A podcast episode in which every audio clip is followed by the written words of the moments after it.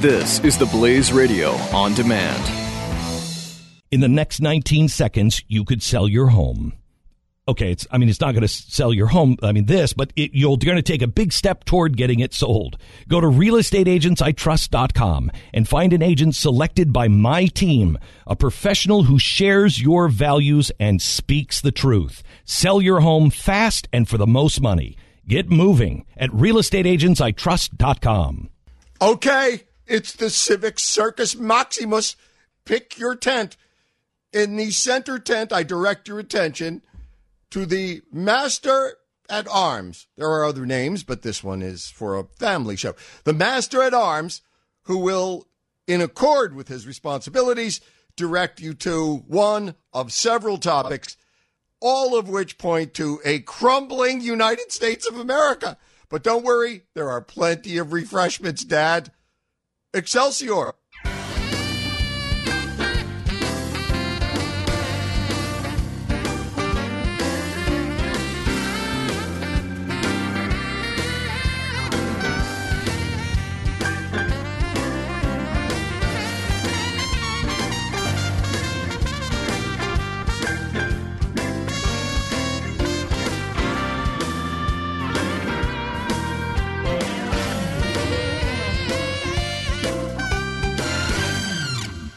Welcome back, best and brightest. Jay Severin with you on the Blaze Radio Network. 1 888 900 3393. 1 888 900 3393. Uh, yesterday, I serviced our Legion listeners in various other continents and time zones. So today I may just speak with English to the best of my ability. 1 888 900 3393. Well, for geeks such as we, the Civics Circus Maximus always has something exciting. It is getting much more so. Let me put it another way.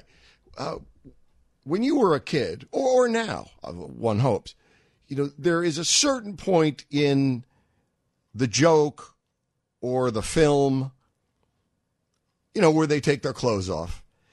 And admittedly, though no one necessarily wishes to speak aloud of it. It's the moment in the film that people kind of look forward to. And I mean, I, I don't mean, I'm not talking about that kind of film. I just mean, tell me if you saw Butch Cassidy and the Sundance Kid. I realize now that it's an it's ancient film that many people think of as, you know, was that before talkies or after talkies? But, you know, Butch Cassidy and the Sundance Kid, there is this great scene in which uh, Robert Redford sits there and appears to be an intruder and asks uh, the beautiful Katharine Ross to sort of undo the buttons on her, uh, well, what was the Victoria's Secret of the time, which we would now recognize as a, it looks like for movie purposes was a beautiful, you know, peignoir, but uh, it, in in reality back then would have been like an unbelievably rough, unclean uh, sheet from a boarding house with with a hole cut in the top. But that's see, that's what makes movies great. In other words, that's I'm talk, just talking about the titillation. Well, the titillation really starts now. And you say to me, hasn't what? Hey, if this isn't titillation, it has no titillation.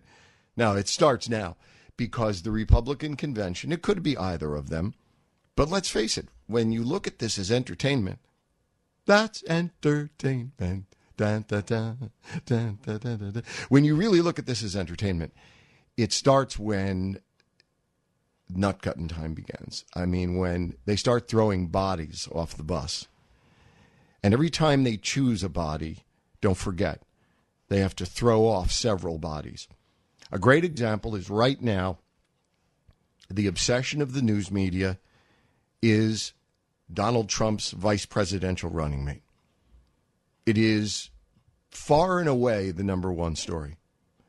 Now, it is fair to examine very quickly, just in passing, when we consider that we are, after all, irrespective of party or proclivities, we are all earthlings. In fact, we are all American earthlings. If you're not, go back come back when you're American, when you're an American Earthling, legally. We're we are all for the most part American Earthlings. Consider what has happened in and among American Earthlings this week. Some major, major, and frankly awful stories. I mean, stories that were you from a different planet. Let's say you were a Plutonian American. And I wouldn't question whether you jumped over the universe to get here, or you snuck under the time space continuum, or whether you evaded a black hole to sneak in to the Milky Way. Let's assume you are a Plutonian American and you are observing who and what we are, and you look at what our news is this week. You might be surprised that as we sit here on only the third news day of our Earthling week, that the underdog's search for an ultimately meaningless position, vice president, is the top story. The obsession of print, radio, and television, web, and all other media, compared to the others, I mean. But it is. And that choice says as much about who we are and the time in which we're living than anything else. Dallas is not the number one story. There are a rhythm to these things. Once the once a president of the United States has visited a place of tragedy and given a speech, it's like the magic seal has been placed over that story. Now it leaks, the story leaks, and it's meant to. So we still get the vapors, the aromas, the tastes of that story, but it's essentially placed in Tupperware. And that final click is when the president speaks. So now we're open to, naturally, a new obsession. We must have a couple a day, the way American media operates. And so we have Trump's vice presidential selection. First story is when? And then why is when so important? Well, that's important because the Republican convention, the show, the biggest road show of the convention, the only unedited, mostly week long event in our political system, in our quadrennial series of events here, the presidential race, we're going to get one where each party has essentially a broadcast week or a good chunk of it each night to deliver their rap. Whatever their rap is, no matter how beat the rap is, no, no matter how lame, no matter how appealing, it doesn't matter. The big question is going to be will it be different this time? Because everything else has been so different, right?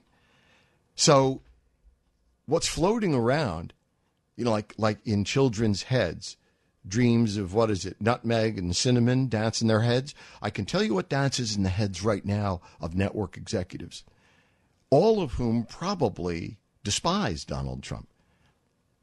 If they like him, it's only secretly.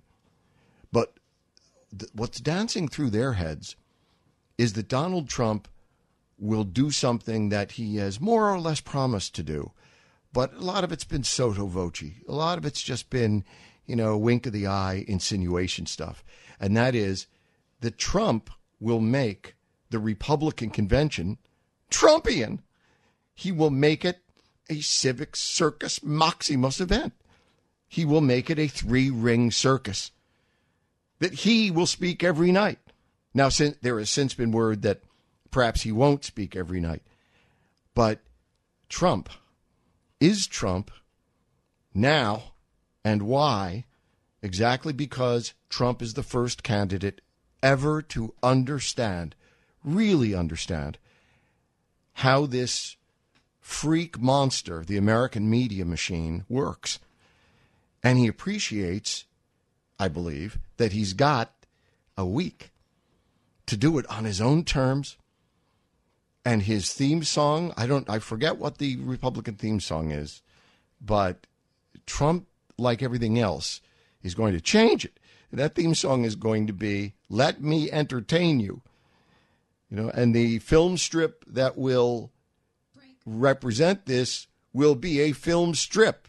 It will be from some movie where somebody takes clothes off because Trump knows that whatever value in the end it may have electorally, and it may, ironically, have none, but he knows he has to take every shot he can get. And this campaign opens in a few days, and it must be an extravaganza. For if it is not, then print, radio, television, media is going to kill him like a chorus a couple of days later and say, boring, boring. And people who don't know much about politics, don't know much about history, bum, bum, bum, bum, don't know much politology, they don't. And what they're judging Trump on really is going to be it's like the car show, the boat show. Is it the Coliseum this week? It's Trump this week only. Jay Severin on the Blaze Radio Network.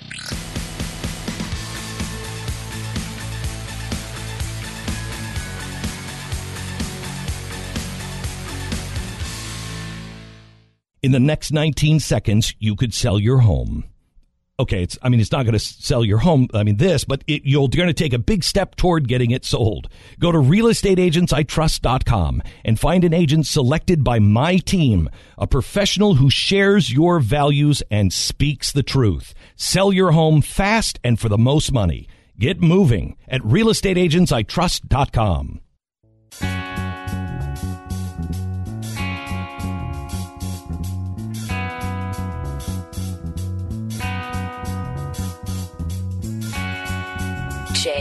Severin on the Blaze Radio Network.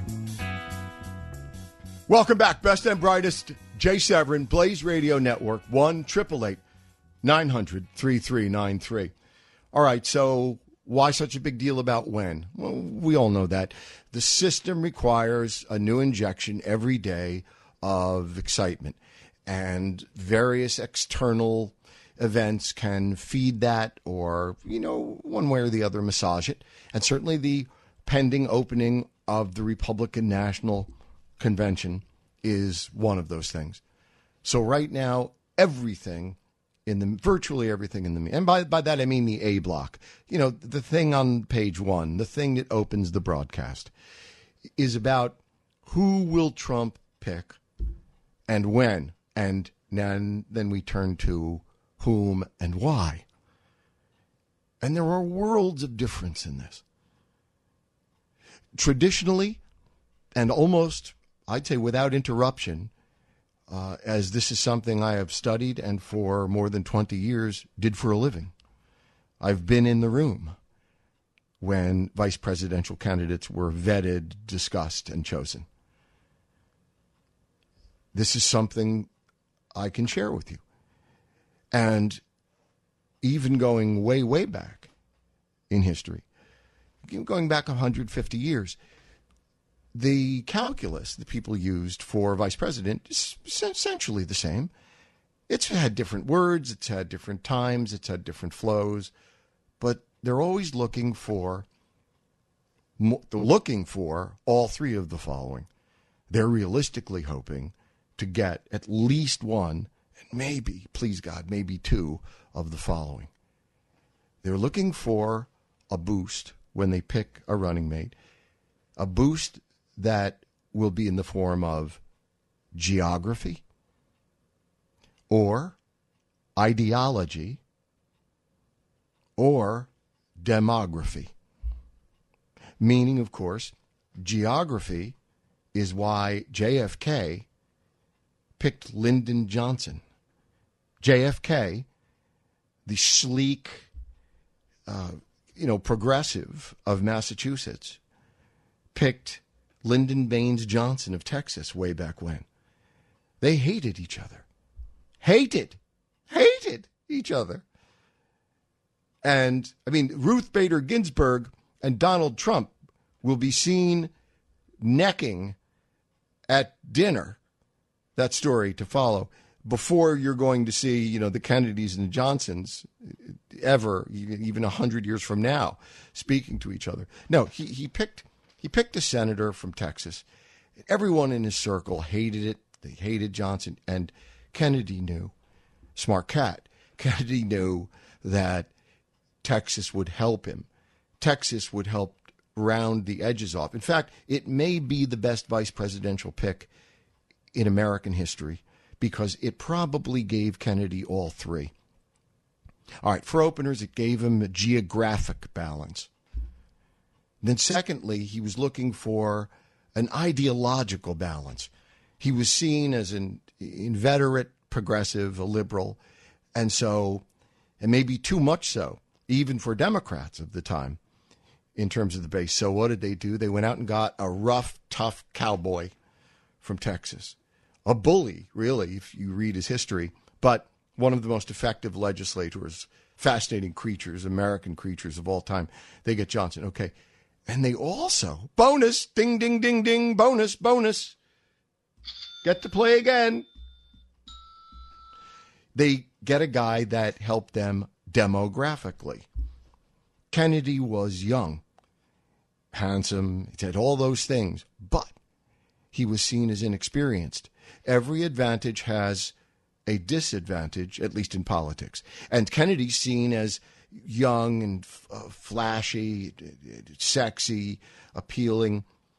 Yes, but on the other hand, a lot of people, even the women who found him like a movie star, thought that maybe he was too young, too inexperienced to be, you know, with his finger on the button, so to speak, as it's always said, to be in charge of the nuclear, what was then the new nuclear arsenal. So, voila, in comes the crusty old guy who knows how government works.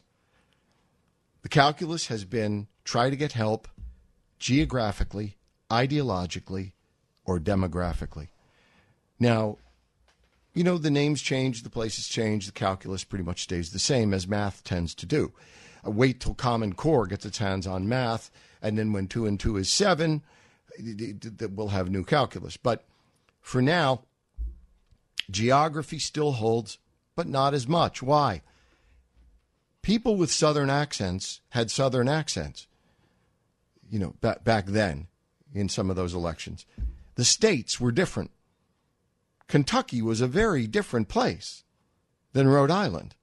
Now, I'm not saying they're not different now, but you get what I mean because of television, because of radio, because of media, because of the web.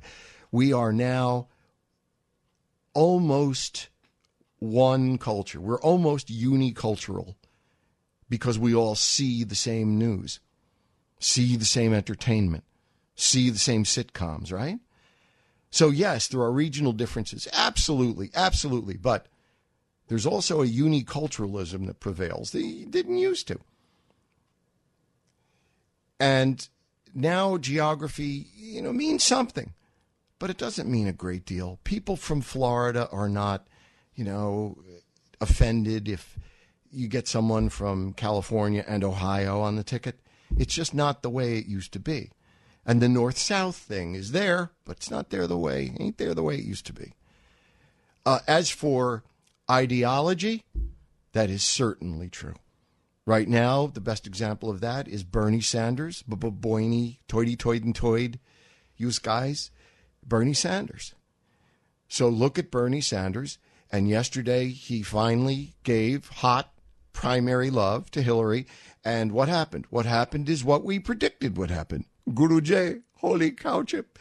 What happened yesterday was what we said would happen.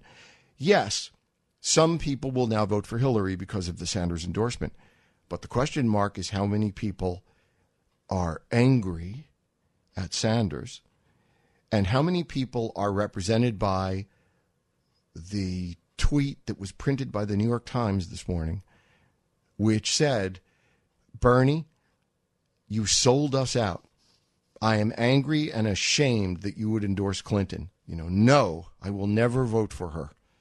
Words to that effect. There is that phenomenon out there. There is that current in the water, in the political water out there, along with the sharks. Are there many people like that? And if so, are they going to vote for some weird American Vegetable Party candidate who's going to end up with 2%. 2% could change the election, by the way. But they, they, are they going to go American Veg Party? Or will they go for Trump? Because since they really don't know anything about politics or life, Uh, being under the age of 30, they may just go for the biggest maverick. It may just be that Sanders was their love because he was the biggest maverick. Who's the biggest maverick now? Who's the biggest maverick on campus now? It's Donald Trump. And exactly because of what they don't know about him, he may get their love. Jay Severin on the Blaze Radio Network.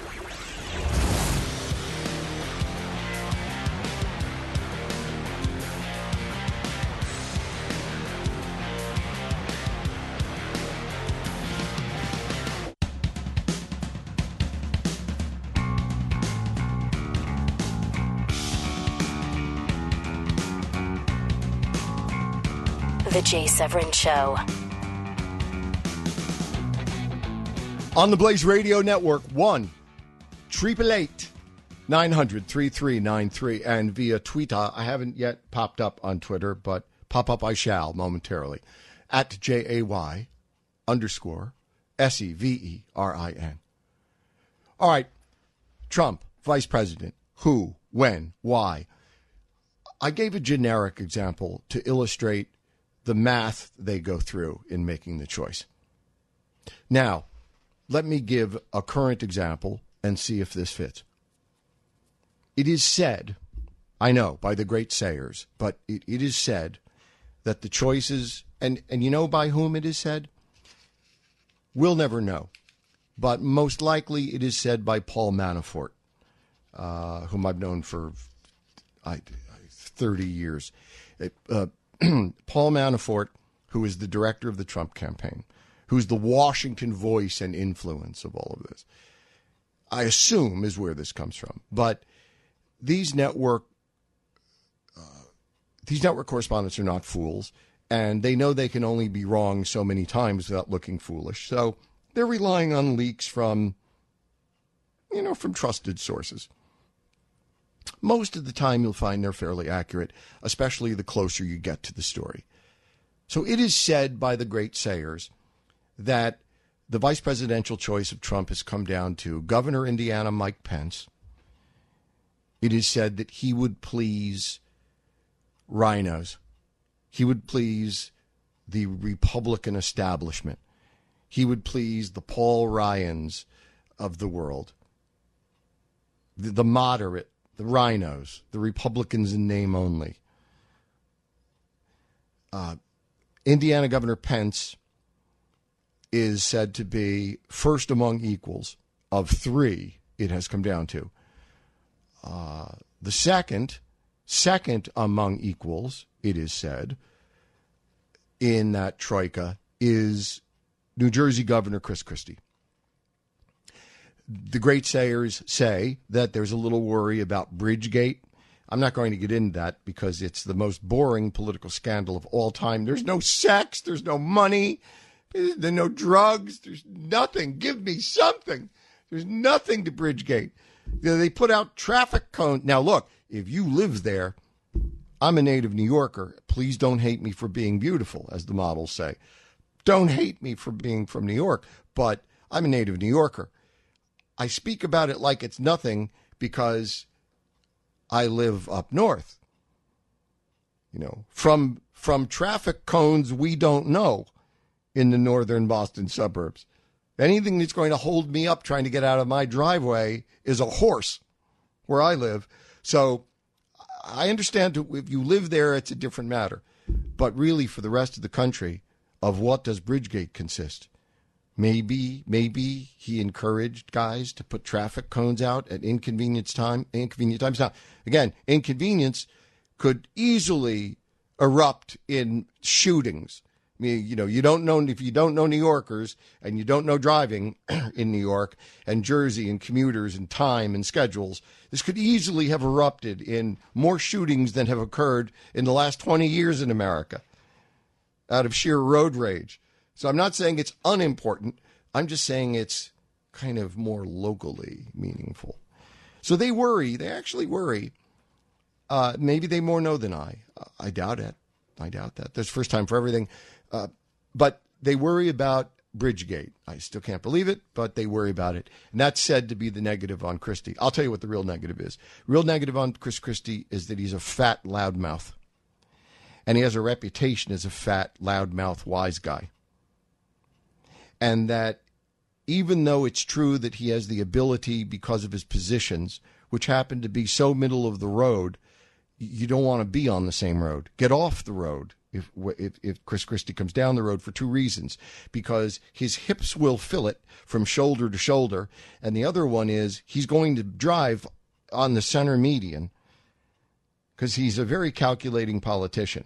So he's done just enough to make conservatives think he's conservative and just enough to make liberal Republicans think he's a liberal Republican.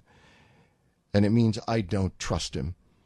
And I don't generally, believe it or not, uh, I don't like loud, uh, uh, wise guy loudmouths. I know, hard to believe. Uh, calling Dr. Freud, calling Dr. Freud.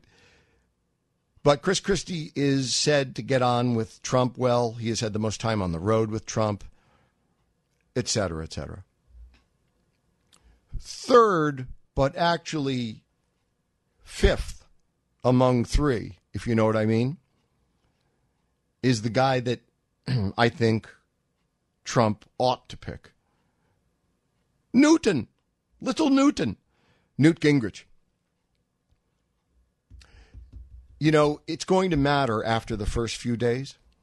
People are addicted to the excitement of this election. People who are, many people don't care. People, though, who are following this and following it for the first time are because we're we're we, we need the juice you know the news what's the news what's happened man you know we we we need the juice of this and gingrich gives you juice mike pence gives you death he's radio death he's television death.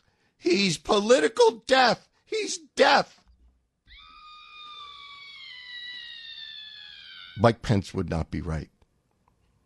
If trump thinks he can win people who are offended by him by picking as a number two guy someone who is everything about the party he isn't, and everything about the party that hates him, and all about the 16 guys whom he beat the snot of in order to get in this position. That's what you want to do. Pick one of the guys you beat. And that's what Mike Pence is a clone of all the losers you beat. Plus, he is a RINO. He's a Republican in name only. And look, he's thusly, he may argue otherwise, fine. He's thusly perceived, and Trumpists are going to look. I'm not a Trumpist, but I'm voting for Trump. I mean, if he wins the nomination, I'm voting for him. And there's still a question about that, more about which in uh, due course. If Trump wins the nomination, I'm voting for him. If Ishkabibble wins the nomination, if Daffy Duck wins the nomination, if a paroled felon wins the Republican nomination, I'm voting for him because you have to know your bumper sticker. If you can't reduce what the election, any election, is about to a bumper sticker, you don't know enough. You don't know enough. And it's easy, it's all out there. It's easy to learn. It's easy to learn in a day. It's easy to learn in an hour reduce it to a bumper sticker. Mine has always been no Hillary.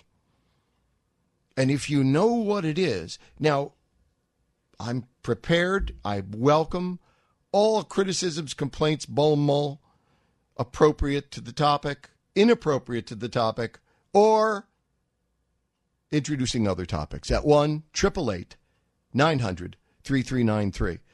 But yes, after a lifetime in politics, which included the founding of my fifth grade civics club and newspaper. Britt, did I ever mention that on the air before? This is the first time I'm hearing this. All right, first time for Britt, so I'm glad I take the opportunity to mention it now. Uh, a lifetime of politics. Yeah, I'm unashamed, proud, and ready to defend uh, my calculus, which is bumper sticker A lot goes into that bumper sticker. I know. You know, I having spent 25 years have, eating or not eating, depending on whether my candidates won uh, all over the country and in other countries, there was an awful lot that went into that pin that people wore on their lapel. You know what? Uh, Trump's bumper sticker, at least his public one, is Make America Great Again. Reagan's was Morning in America. Everybody has one. Your slogan, that everything you do, hundreds of millions of dollars that you spend, the smartest minds, and they are smart, that sit around rooms and figure this stuff out for two years before it ever goes public. It's like it's like all other advertising. Good advertising is great. I mean, every once in a while, advertising comes up with the Marines are looking for a few good men. It's the most brilliant advertising slogan of my lifetime. The Marines are looking for a few good men. A brilliant slogan says both the essence of you and the essence of your attack on your opponent at the same time without appearing negative. The Marines are looking for a few good men. When you unpack that, you, you see its brilliance. But you see, you oughtn't have to unpack it, right? It needs to just get you when you hear it. Um, another one was a trade slogan for U.S. News World Report, which, like most magazines, no longer exists. But that notwithstanding, someone, someone I happen to know, came up with the slogan: "We spare our readers unimportant advertisers.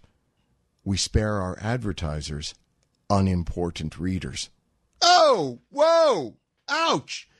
Beautiful. Okay. I'm not saying no Hillary is the one you put on your lapel, but in the bubble over my brain, it's always been no Hillary. It's helped me understand everything else. I don't have to stay up at night worrying about Donald Trump, though I ought to. I don't because I know what is the worst thing that could happen for my country. What's the worst? You start with that. What's the worst that could happen? And the answer is yeah, Hillary.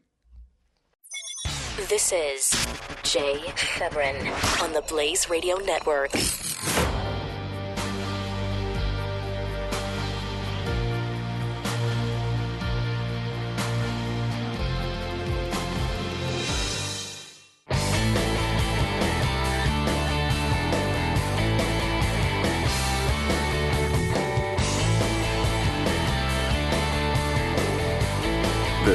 Is the Jay Severin Show. Around the world, across the nation, and up your street, including the ships at sea. I am Jay Severin on the Blaze Radio Network. Mark, welcome back. Jay, my Boston brother and fellow protagonist for patriotism. well said, sir. Well said. So let me ask, let me run something by you because I, you know, I'm with you on the never Hillary, but not only am I concerned about what Trump may do as a president, but I'm I'm more concerned about the circus and and the riotous like climate that's going to be created by the people surrounding the Democrat uh, movement and, and, and you know and, and the BLM and whatever Soros might do, whatever. And by this, But do you mean you fear that a Trump victory would result in massive civil unrest from the losing side? No, no, no. Just, just, just in terms of the the race itself, leading up to the election, there's going to be months and months and months of the media just throwing gasoline on the notion of just trying to just create as much controversy and whatnot. There's going to be so many people focused on. Well, okay, it's on the Trump. but it's the media. So what? Why? That's like saying birds will fly and the river will flow, you know, and the tides will change between now and then. What is it that concerns you particularly? Well, so like my question actually was, what, if any, are, are the odds that the, the Republicans will actually come out with somebody? Because I actually saw someone post something that behind closed doors, none of them, our Charlie Baker was being kicked around as a potential sort of, you know, Mitt-like, harmless um, person. I, I know there's Mark. I know you, and I know there's a question in here somewhere. Well, no. Do you think it's possible that the the Republicans will actually still try to do a hail mary at the end and not Yes. have Trump? Yes, I, I I believe, and my still very substantial sources tell me that there is an active wing of the Republican Party engaged in a palace coup, if you will. There are people who are hammering within the Republican Party itself, and especially within the Rules Committee, to what they call free the delegates. They are trying to pass a rule under, you know, what appears to be very munificent grounds and saying, oughtn't we free the delegates? Why should they be bound? Why they should be bound is democracy. Why they should be bound. And I say this for either party. Th- those were the rules. People went out, stood in the rain, stood in the snow, got flat tires, missed meals, hired babysitters. They went out and voted for somebody, and those somebodies were thereby committed to a candidate. Don't those citizens have a right to know that the rules they were provided will now be followed? I say yes. I mean, again, no matter who it was, no matter who it was, it- it- that that those those delegates ought to be bound by whatever uh, uh, regulations already existed on the night of the primary vote or the caucus. Now that will vary from state to state. That's fine with me. It's none of my business. The states can do what they want. Some states don't bind them. Some states bind them for two or three rounds. Uh, there are a lot of people saying these the palace coup people are saying, you know what? None of them is enforceable, and that's right.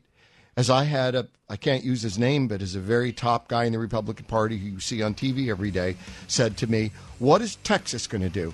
Send a delegation of state troopers into Ohio to arrest the delegates from Texas if they don't do what the Texas law says.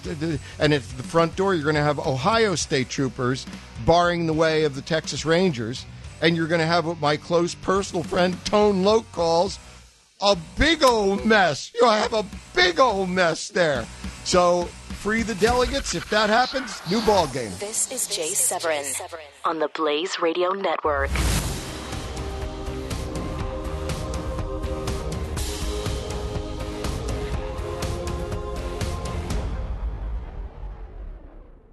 The media buzz continues. The Civic Circus Maximus about to wait. Uh, the elephants are coming in now. But this is not the Hillary segment. Not yet. Excelsior.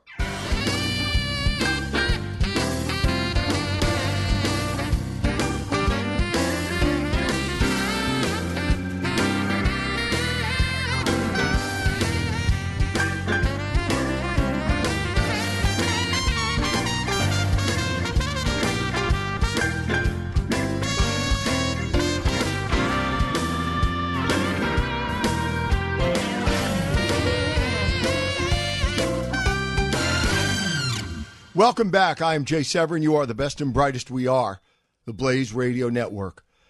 The complaint line, it's never been used for such, but you know, it's it's still open. One triple eight nine hundred three three nine three. One triple eight nine hundred three three nine three.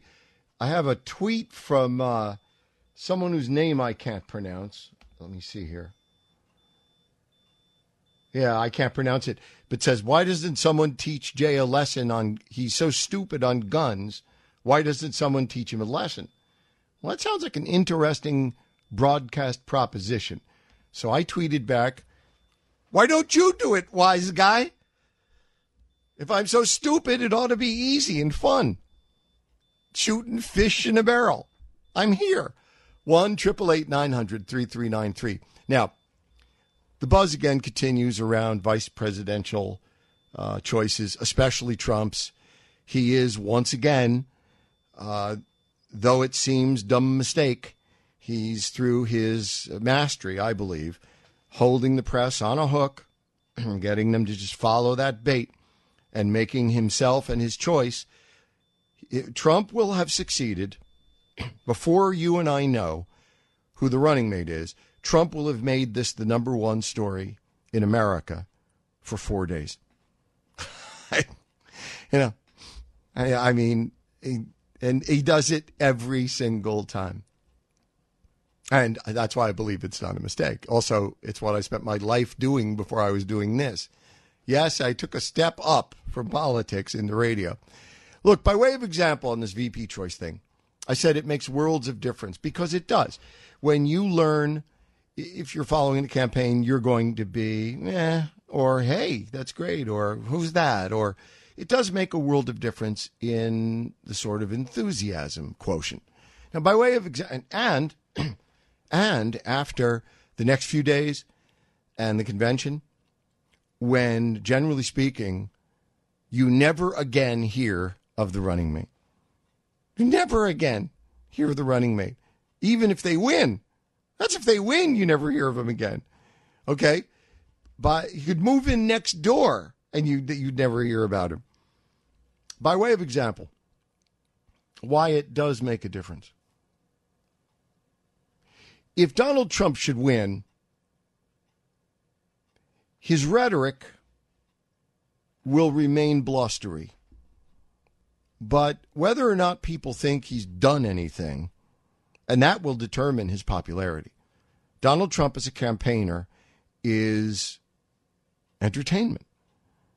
But once the election is over, Donald Trump may actually have to do some things, two or three things in particular, that he has used to get us all wound up. By way of example, should Donald Trump win, he's going to have some really key battles that he must win in order to keep his promises. Now, these are not battles played out on Fox television. These are not sound bites where, yeah, you're a bastard. Yeah, you're a bigger bastard. Oh, yeah? You're a dirty old bastard. Yeah? Well, you know, when they go back and forth, he called you a dirty old bastard. What do you have to say? It, these battles are not fought that way. These are actually, these, believe it or not, these actually involve government. And one most obvious and crucial example would be da da da da da da da da da da. Is that a hint? Good enough hint? Da da da da da da da da da. The Mexican wall dance. Yes, the Mexican wall. Without the money, you know, no money to build that wall doesn't happen. No legislation to create the money, no build, no happen. No political support, no pushing it through Congress. And you know that every single breathing Democrat and a bunch of Republicans from marginal seats will unite to stop everything Trump tries to do. He is going to need a master legislator. Now, he may not tonight need a master legislator. That may not fill the bill. A master legislator may not excite people as a second act for the convention. He may not get as big a bump as he would otherwise get with somebody else. But just by way of example, it's something that we need to keep in mind. He he does need, and again, I'm not arguing for an establishment Republican. I'm just arguing for someone who might know. I'm not talking about personal relationships, they count for zip. I'm talking about a master technician. I'm talking about a master legislator who you know, the, the, personal relationships matter for squat in the end. I mean someone who knows how things work, a legislative tactician to get stuff through. Now, Newt Gingrich is alone in that category and talent. I'm aware the arguments against Newt Gingrich are it's Newt Gingrich. And he's old. He has gray hair. He's from the Clinton era, maybe even the Reagan era. And that could be an error. I'm aware of that. But Newt plays funny. Newt plays smart. Newt plays well. Newt plays skilled, and Newt plays a lot younger than he is. Newt plays into the gestalt, which is the Trump campaign. Newt is one of the original media mavens. Newt's a showman. Now, I know you're saying, well, what about his politics? Eh, fundamentally conservative. I'm convinced of that. But he's hurt himself, and I think this says the most damaging thing about Trump that you can say. And I haven't mentioned it yet. I don't believe I've mentioned this. The thing that cut me to the quick, and there have been several about Trump. One was watching his speech last Friday night. I think I mentioned yesterday. I watched that with my child bride, and we looked at each other and said, "You know, this is not a well man. This, this is not a well man." Uh, but aside from that, aside from whatever other misgivings I may have, I I think about what I hear from my sources, and they say Trump does not forgive Newt for criticizing him and is afraid that Newt is enough his own person, his own established political stock, that Newt will never worry about about Trump. The Trump wants to pick only people who are terrified of him. And that ain't Newt. And forget what Newt thinks. It's only what Trump thinks that matters. And I find it very believable and very worrisome that Trump doesn't want anyone who would tell him when he thinks he's wrong. Uh, so maybe uh, I'm crazy and maybe that doesn't really matter. But there's also this fact Donald Trump, you know, maybe, just maybe, the next president of the United States doesn't know 5%. Donald Trump doesn't know 5% of what I know about politics or campaigns. And frankly, ignorance in the arena, ignorance of the rules of the arena in which you are going to operate constitute a great danger. I mean, they, if someone offered me $25 million to do a steel a steel cage death match with these guys that fight in those steel cages, the 25 mil would be very tempting. My only condition would be will I live to spend any of it? You know, will I live will I live to spend it with my family? And I don't I don't have the skills nor the knowledge. I would be dead in a second. And so Trump has shown remarkable agility so far. But he's getting in now at this point to a steel cage death match. And he could get hurt. The Jay Severin Show. Only on the Blaze Radio Network.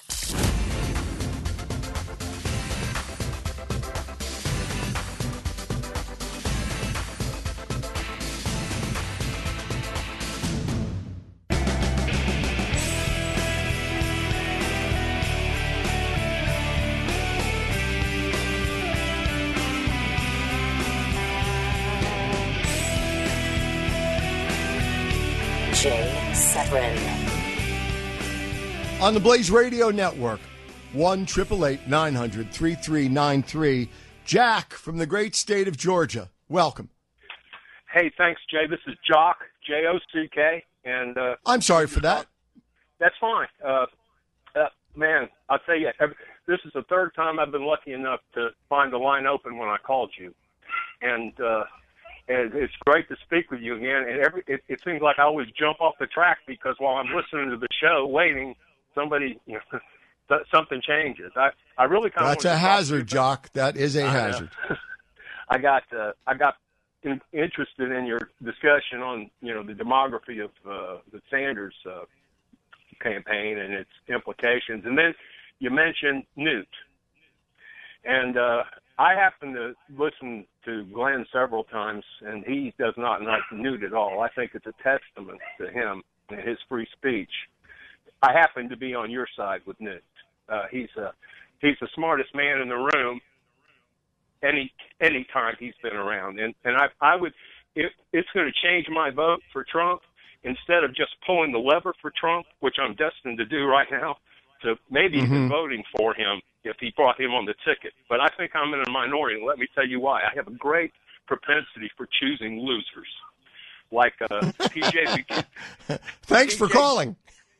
Pete, no, PJ Buchanan in, in '92, '96. You know, I, My man. the, the only guy, you know, and that, as a conservative, if you're really going to be conservative and not milk toast, you know, and uh, one of these days I have to ask you about a line I heard. Is is Pat as witty as he appears to be off the cuff sometimes? Because or, or He you is- some of those lines? He is cleverer and wittier in person because he knows he can be freer to be so. He ah. is a, more clever. He is an absolute wit in the Renaissance man sense. He can be funny about everything. He knows everything.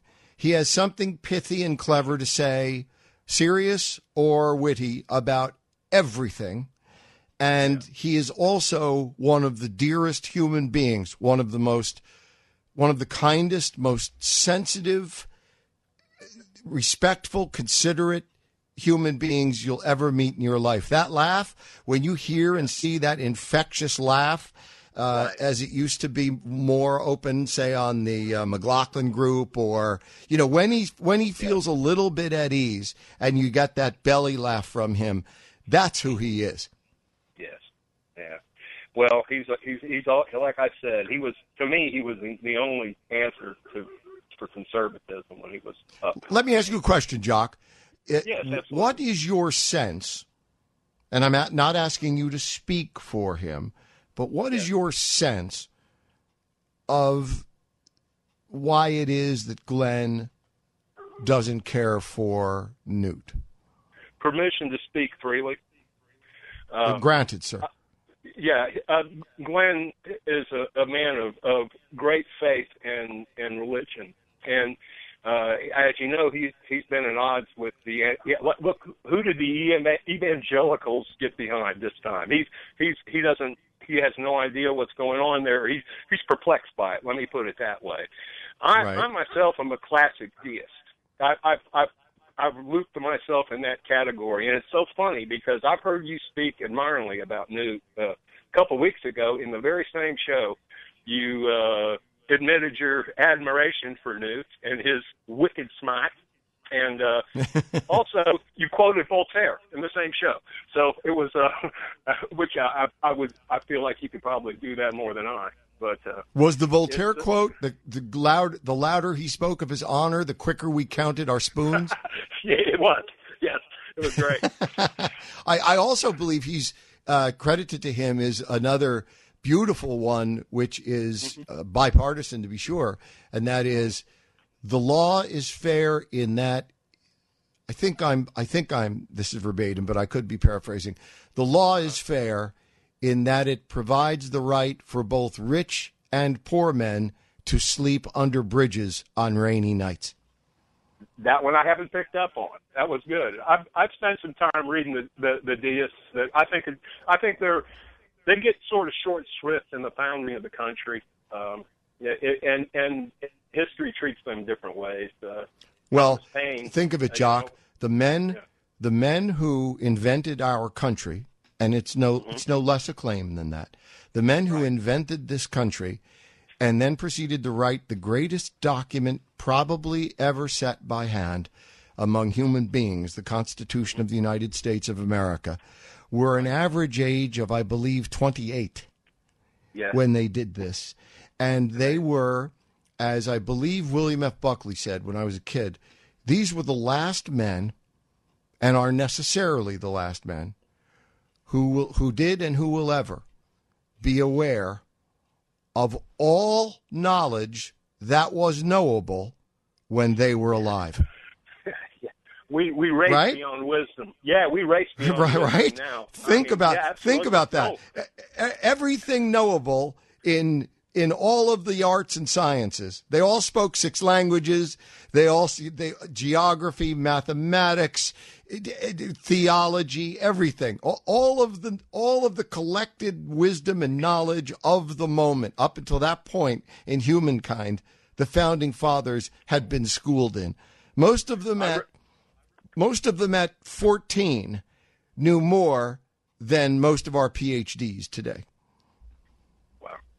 I read uh, book on John Adams uh, several years back. and Yes. I was I was taken back. You know, there there you go. There's a homeschooled kid, right? You know, he's a home, Right. there he's a homeschooled farmer that I think it said he used to enjoy reading Cicero in Latin at eight.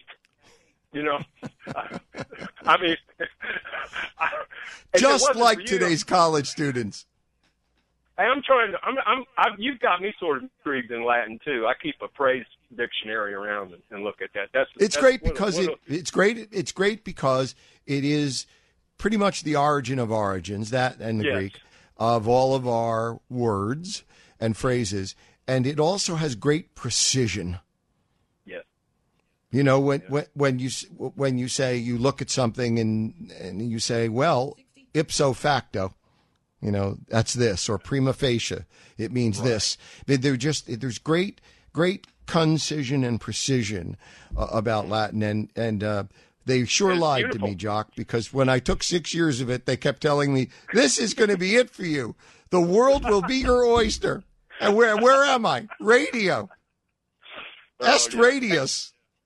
Have I blown my chance to talk a little bit about Newt? And just, I, I want to bring up a point well known to you, and I don't know if the un, the unneuters uh, or the non-neuters or, or, or Right. that are out there. No, I mean, All right, or Jock, the, consider- the answer to your first question, have you blown your time? No, I have by talking Oh, too much, no. but we have not Never. blown it because uh, as host, one of the few benefits I get, uh, other than dental, is the opportunity to uh, ask you back. So if you will be kind enough to hold on during the break, then we will have the combined wisdom of Jock and Jay today on the other side. Severin, the Blaze Radio Network.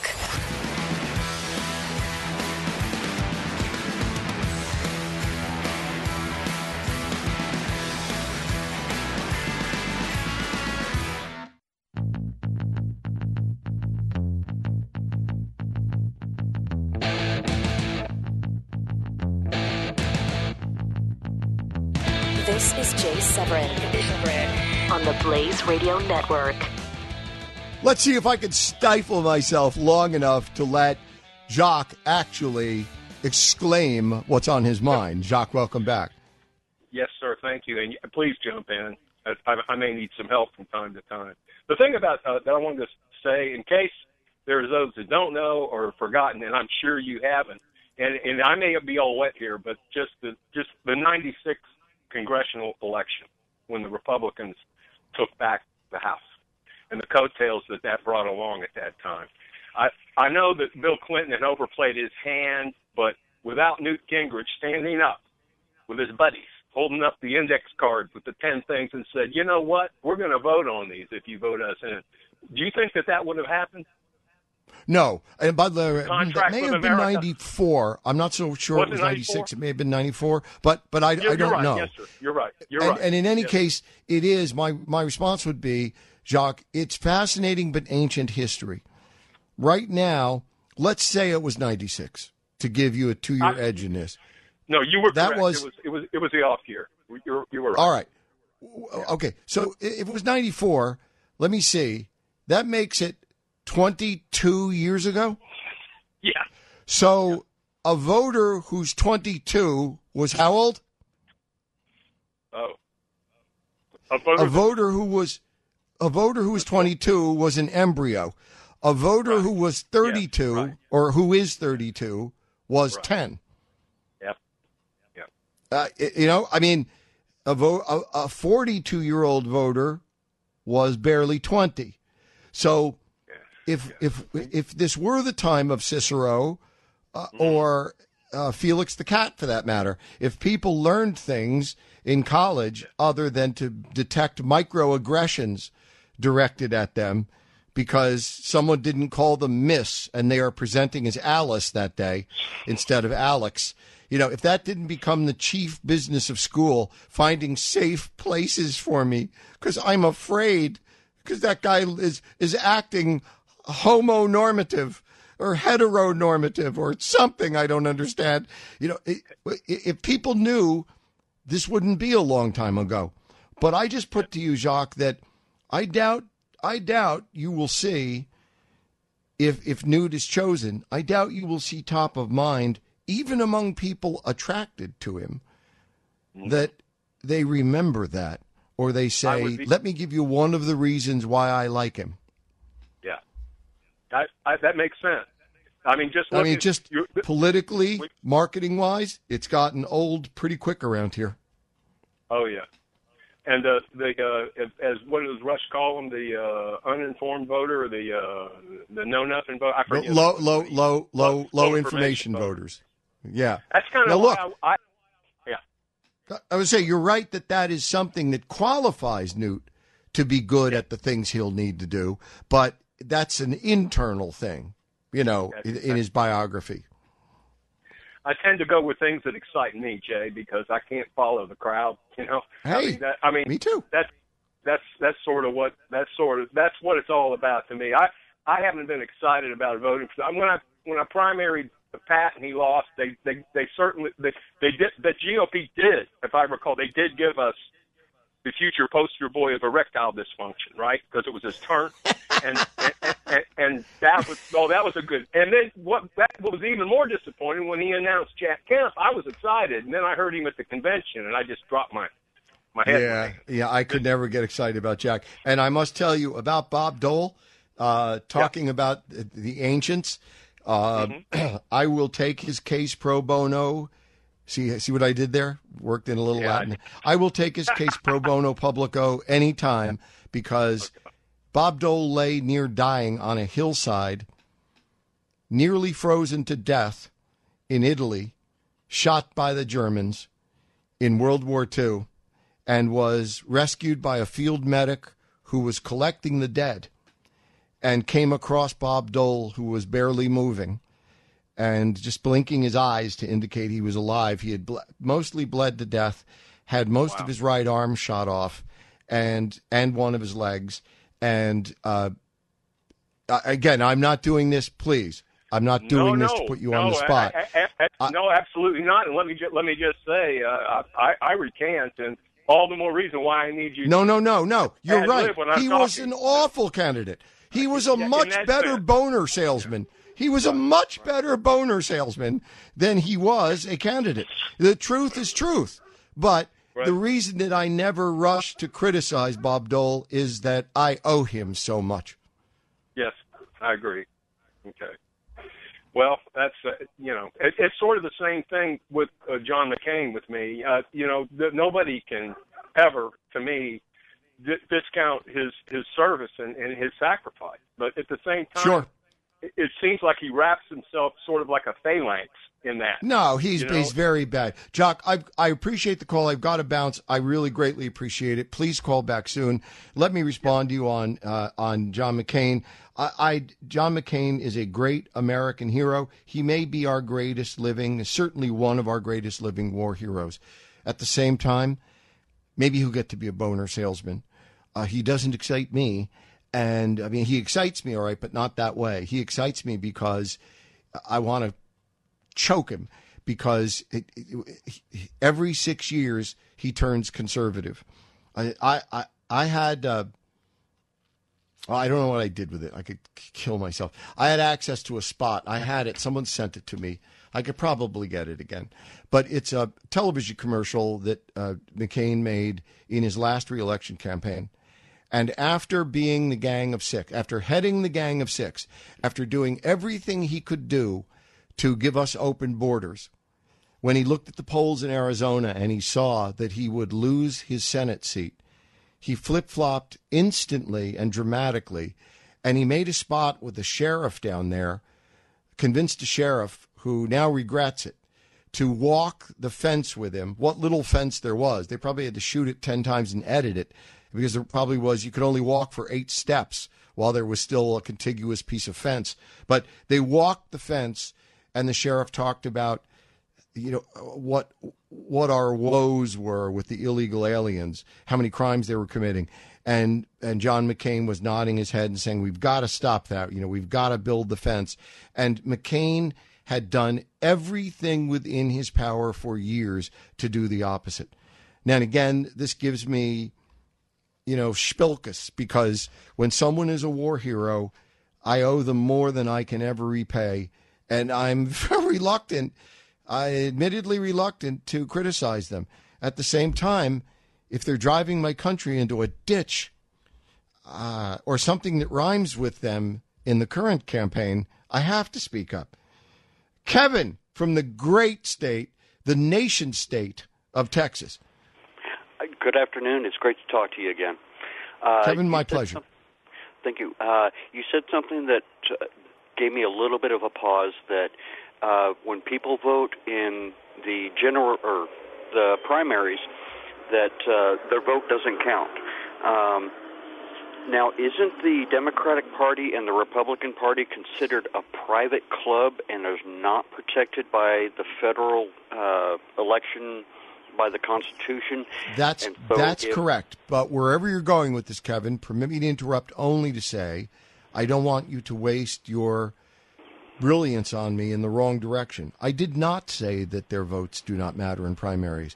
I rather took the opposite stance, and that is Okay. that no matter for whom they voted, everybody who went out and stood in the rain, missed a meal, hired a babysitter, took an hour off, whatever they had to do to go vote in a primary or to go caucus, I honor that. And whatever under whatever rules they did so, the rules under which they participated that night are the rules that ought to pertain now. Oh, and no, this, this idea that we change the rules after the primary ballot or caucus stinks. Oh no, no, I I agree completely. But if the party, whichever party or if both parties want to get all butthurt and decide to change the rules, do they have the ability to do that? Absolutely. Absolutely. The parties are a private organization like the country club everyone knows about somewhere in the county that we ride by and admire and would and maybe have been invited to once to a business lunch and we'd love to join but forget it we're you know we're not getting in and uh, and and and that's the private the legal status of both political parties is almost precisely the same. They can change the rules make make ridiculous in our eyes rules for admission or for expulsion.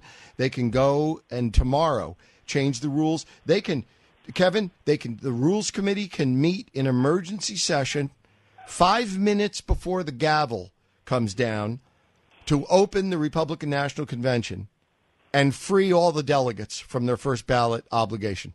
Bang! Just like that. No one can do anything about it because the duly appointed powers that be have done. And that's that.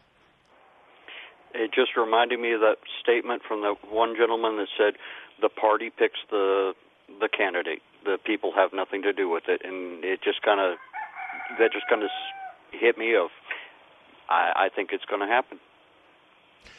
It it I- it could. The fact that they are seriously considering it, the fact that as we sit here three or four days before the opening of a major party convention, Kevin, that major news stories are still allowed to be allowed by the party. Someone's allowing this. These stories wouldn't leak if the party brought the hammer down and said, anybody else who is the source, if we find out who's the source, these, these stories are killing us. Anyone we find out is the source of these stories that we're contemplating uh, freeing the delegates, changing the rules at the 11th hour, then you'll be out. We will kick you off the rules committee. We will kick you out of the convention. You'll be a pariah. They have the power to do that too. But they haven't done that because somebody, somebodies in positions of power believe that it's somehow, and you know what? Just to leave you with this, and Kevin, thank you so much for the call. I, I don't want to forget myself. I'm a partisan, but At moments like this, I don't want to forget myself. I'm a partisan, but first, I'm a strategist. Do you know who could be? Do you know who could very well be the source of these leaks? Donald Trump, in order to grease up, in order to lubricate the excitement level, the melodrama before the convention. Jay Severin, the Blaze Radio Network.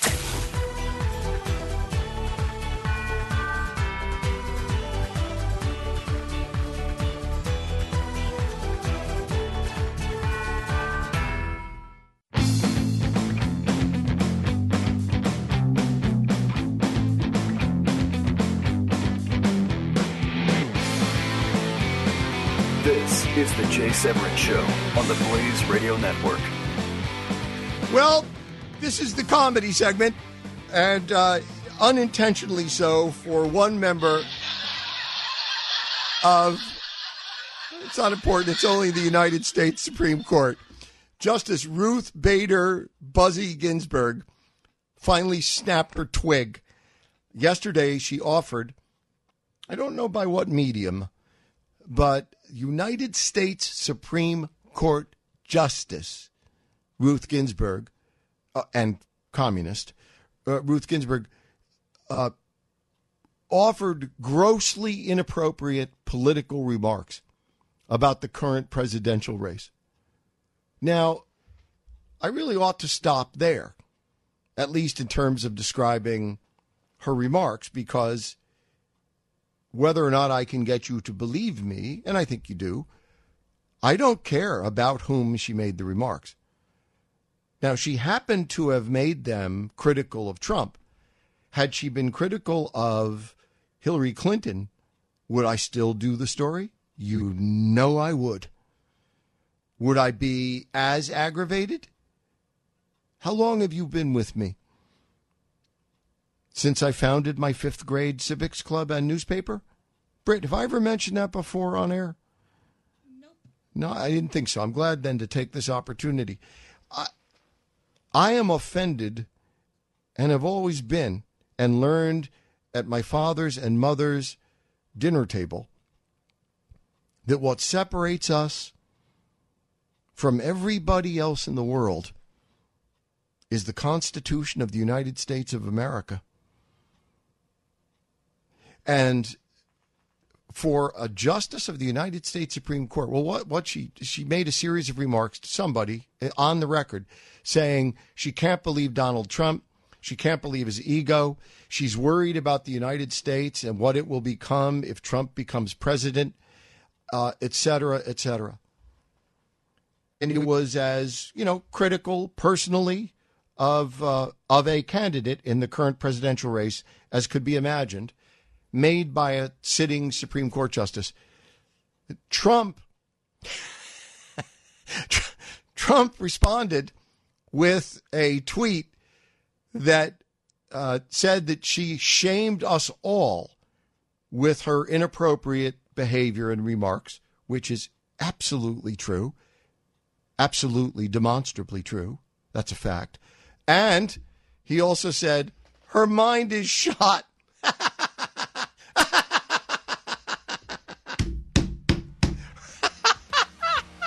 her mind is shot.